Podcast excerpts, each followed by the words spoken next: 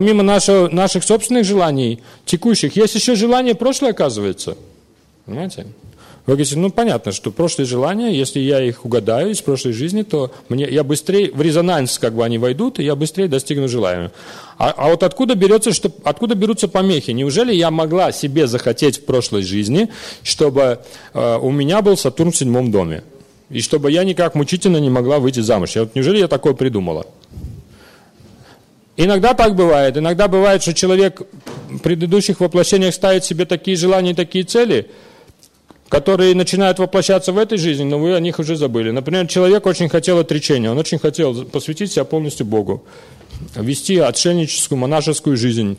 И сосредоточился и забыл пожелать, как бы, забыл пожелать счастливого брака. Это не было в его системе ценностей. Потом произошли какие-то события, и он, бам, родился женщиной, нечаянно, там течение обстоятельств какие-то, все. Родился женщиной, думает, вот же дрянь получилась, теперь ни замуж не выйти, ни духовной практикой не заняться. Ну, как бы и в монастырь не так просто, да? И, и от замужества уже отказалась, то есть. Ну, знаете, как бы и этому такси отказала, и этому отказала. В итоге вообще без такси осталось, а, а, а, а самолет, до самолета час остался, уже регистрация идет. Понимаете, такой вот шок. Такое бывает. Это верно. Но на самом деле тяжелая судьба это означает, что вы кто-то пожелал вам этого. То есть хорошая судьба это то, что вам пожелали хорошего. И оно совпало с вашим. Вас спросили, вы чего хотите? Вы говорите, это благословляю вас. И, и в следующей жизни все легко стало получаться. А плохая судьба, вы вообще забыли, кого бы это ни было спросить, и нечаянно пошли по головам. Вот мы вчера разбирали, да, мужской принцип. Вижу цель, не вижу препятствий. Самое главное это усилие, основное неважно. На кого я наступил, неважно. Я говорю, очень важно, потому что если вы не на того наступите, в итоге к цели не, не ну, если даже к цели придете, вы придете туда несчастным человеком. А что вам просто вслед кто-то скажет, хорошо, хорошо. Как у меня один знакомый, если его обливали из лужи, он поклонник Олега Геннадьевича Тарсунова, если его машина обливала из лужи, он так поворачивался вслед, так отряхался, говорит, ну что, ладно, нормально. Мы желаем всем счастья. В таком настроении можно желать счастья. И у нас есть такие пожелания из прошлой жизни, они выражены в плохой судьбе. То есть хорошая судьба это то, что мы сами или получили благословение, или сами уже ну, какое-то, какие-то цели, какие-то ценности сформировали, да, пронесли. А плохая судьба, которая мешает нам достигнуть желаемого, это люди, которым мы помешали достигнуть желаемого, перешли дорожку просто им и все. Все, наступили на кого-то нечаянно, вот и все. И они сказали, хорошо, ладно, вот тебе твоя, твоя, твоя цель и горе, злосчастье, придачу. Да? То есть, что психическая энергия – это есть ресурс судьбы. И вот представьте, вы сейчас несете в своей судьбе часть благословений и часть проклятий. То есть на кого-то наступили в прошлой жизни, из-за этого в какой-то сфере жизни тяжело реализоваться. А кому-то успели послужить да, как-то. Собственно, как? Есть два способа, каким образом хорошая судьба зарабатывается. Чтобы реализовать себя, чтобы достигнуть процветания и самосознания. Два способа. Первое – это помочь другим людям достичь процветания и самообраз... само... э, э самореализации. Да? Второе – это избавить их от препятствий, которые мешают им достигнуть процветания и самореализации. Ну, собственно, это одно и то же.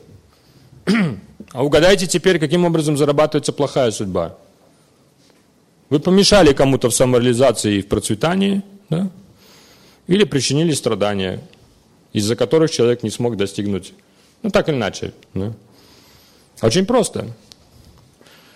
Поэтому люди, которые... Один из секретов, человек, который помогает другим реализоваться в своих талантах и способностях, быстрее реализуется в своих талантах и способностях. За счет служения. Он превозмогает быстрее плохую судьбу. Плохая судьба, ну, проклятие, это не означает что-то, что... Ну, то есть его нельзя отменить. Веды говорят, если, если кто-то нас вот такой посыл сделал, так вот нам в таком ключе пожелал счастья, сказал, я желаю всем счастья. Да то от этого уже трудно отмазаться. Но что можно сделать? Можно получить просто как бы сглаживающую энергию, то есть э, благословение. Благословение. То есть отменить нельзя, но можно смягчить. Можно смягчить. Вот в этом, в этом настоящее понимание, как планеты нам мешают достигнуть желаемого. Отменить уже нельзя, они стоят в вашем гороскопе с рождения.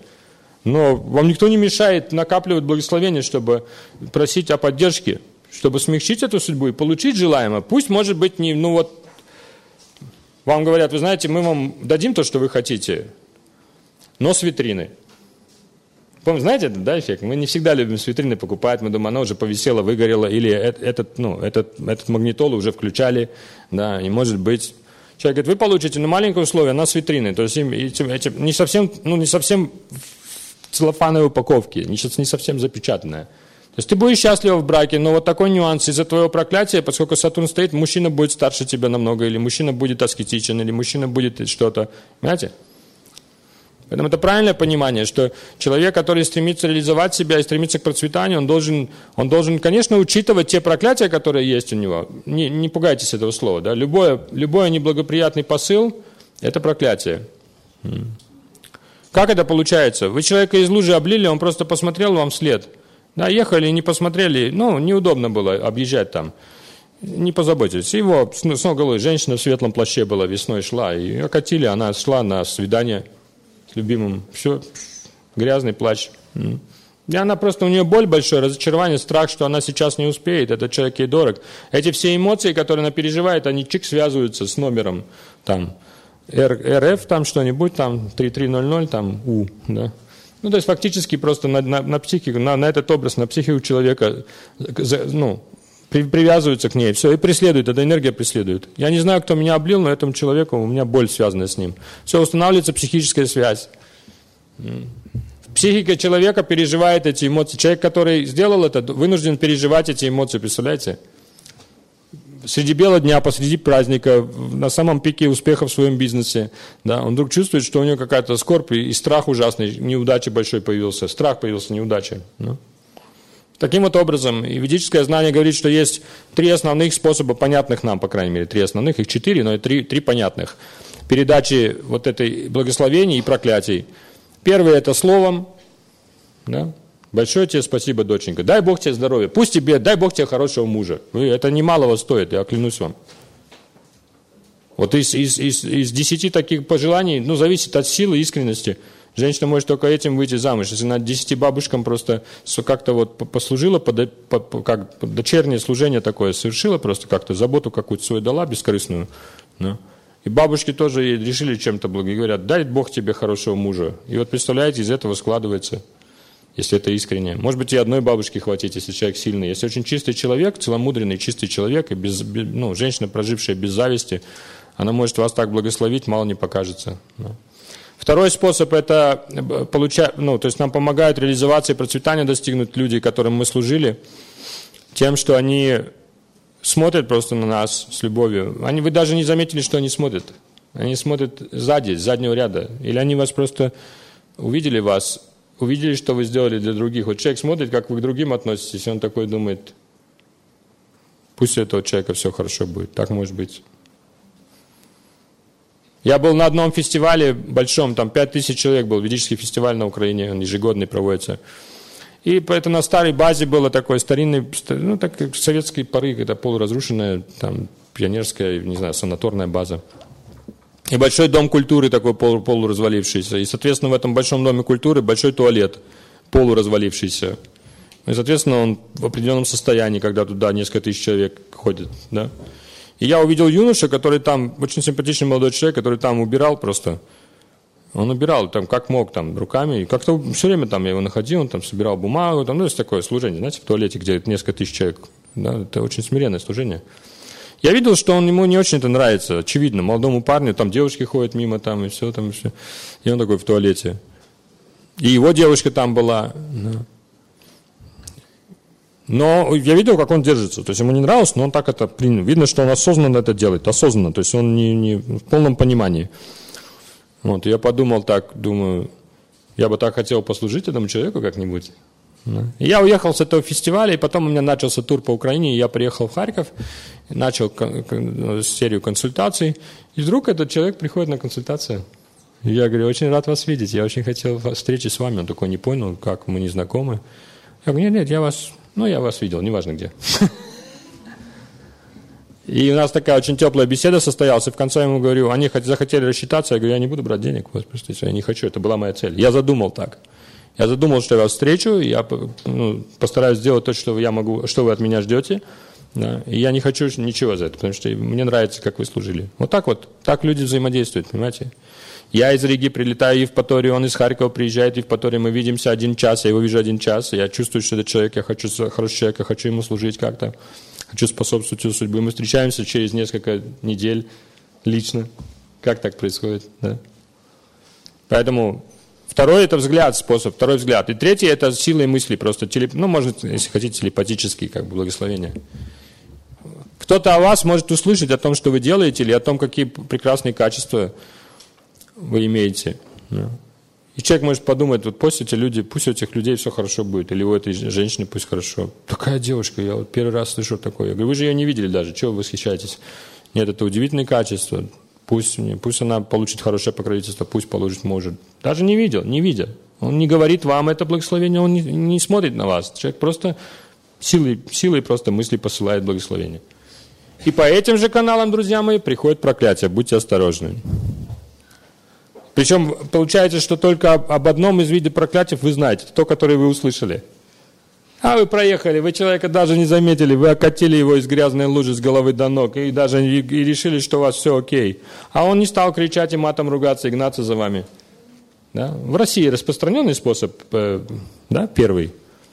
Поэтому говорится, что самое надежное покрытие дорожное в России – это мат. Да. Я прочитал в одной газете, что самое, ну, ни в одной стране мира не используется такое дорожное покрытие. Оно очень надежное, проверено годами. Но мы часто не знаем даже. Мы, человек может быть достаточно смиренен или, или беззащитен, или как-то уязвлен, чтобы даже не иметь силы сказать вам. Но у него есть сила смотреть вам вслед. Еще есть сила думать о вас. Человек должен быть очень осторожен в этом мире, очень осторожен. Женщины всегда осторожны настолько, что когда они про рюкзак, помните, что они стараются вообще уже ничего не делать. Как бы просто жить, чтобы никого не рассердить и никого не обидеть. И жизнь превращается в медленную смерть.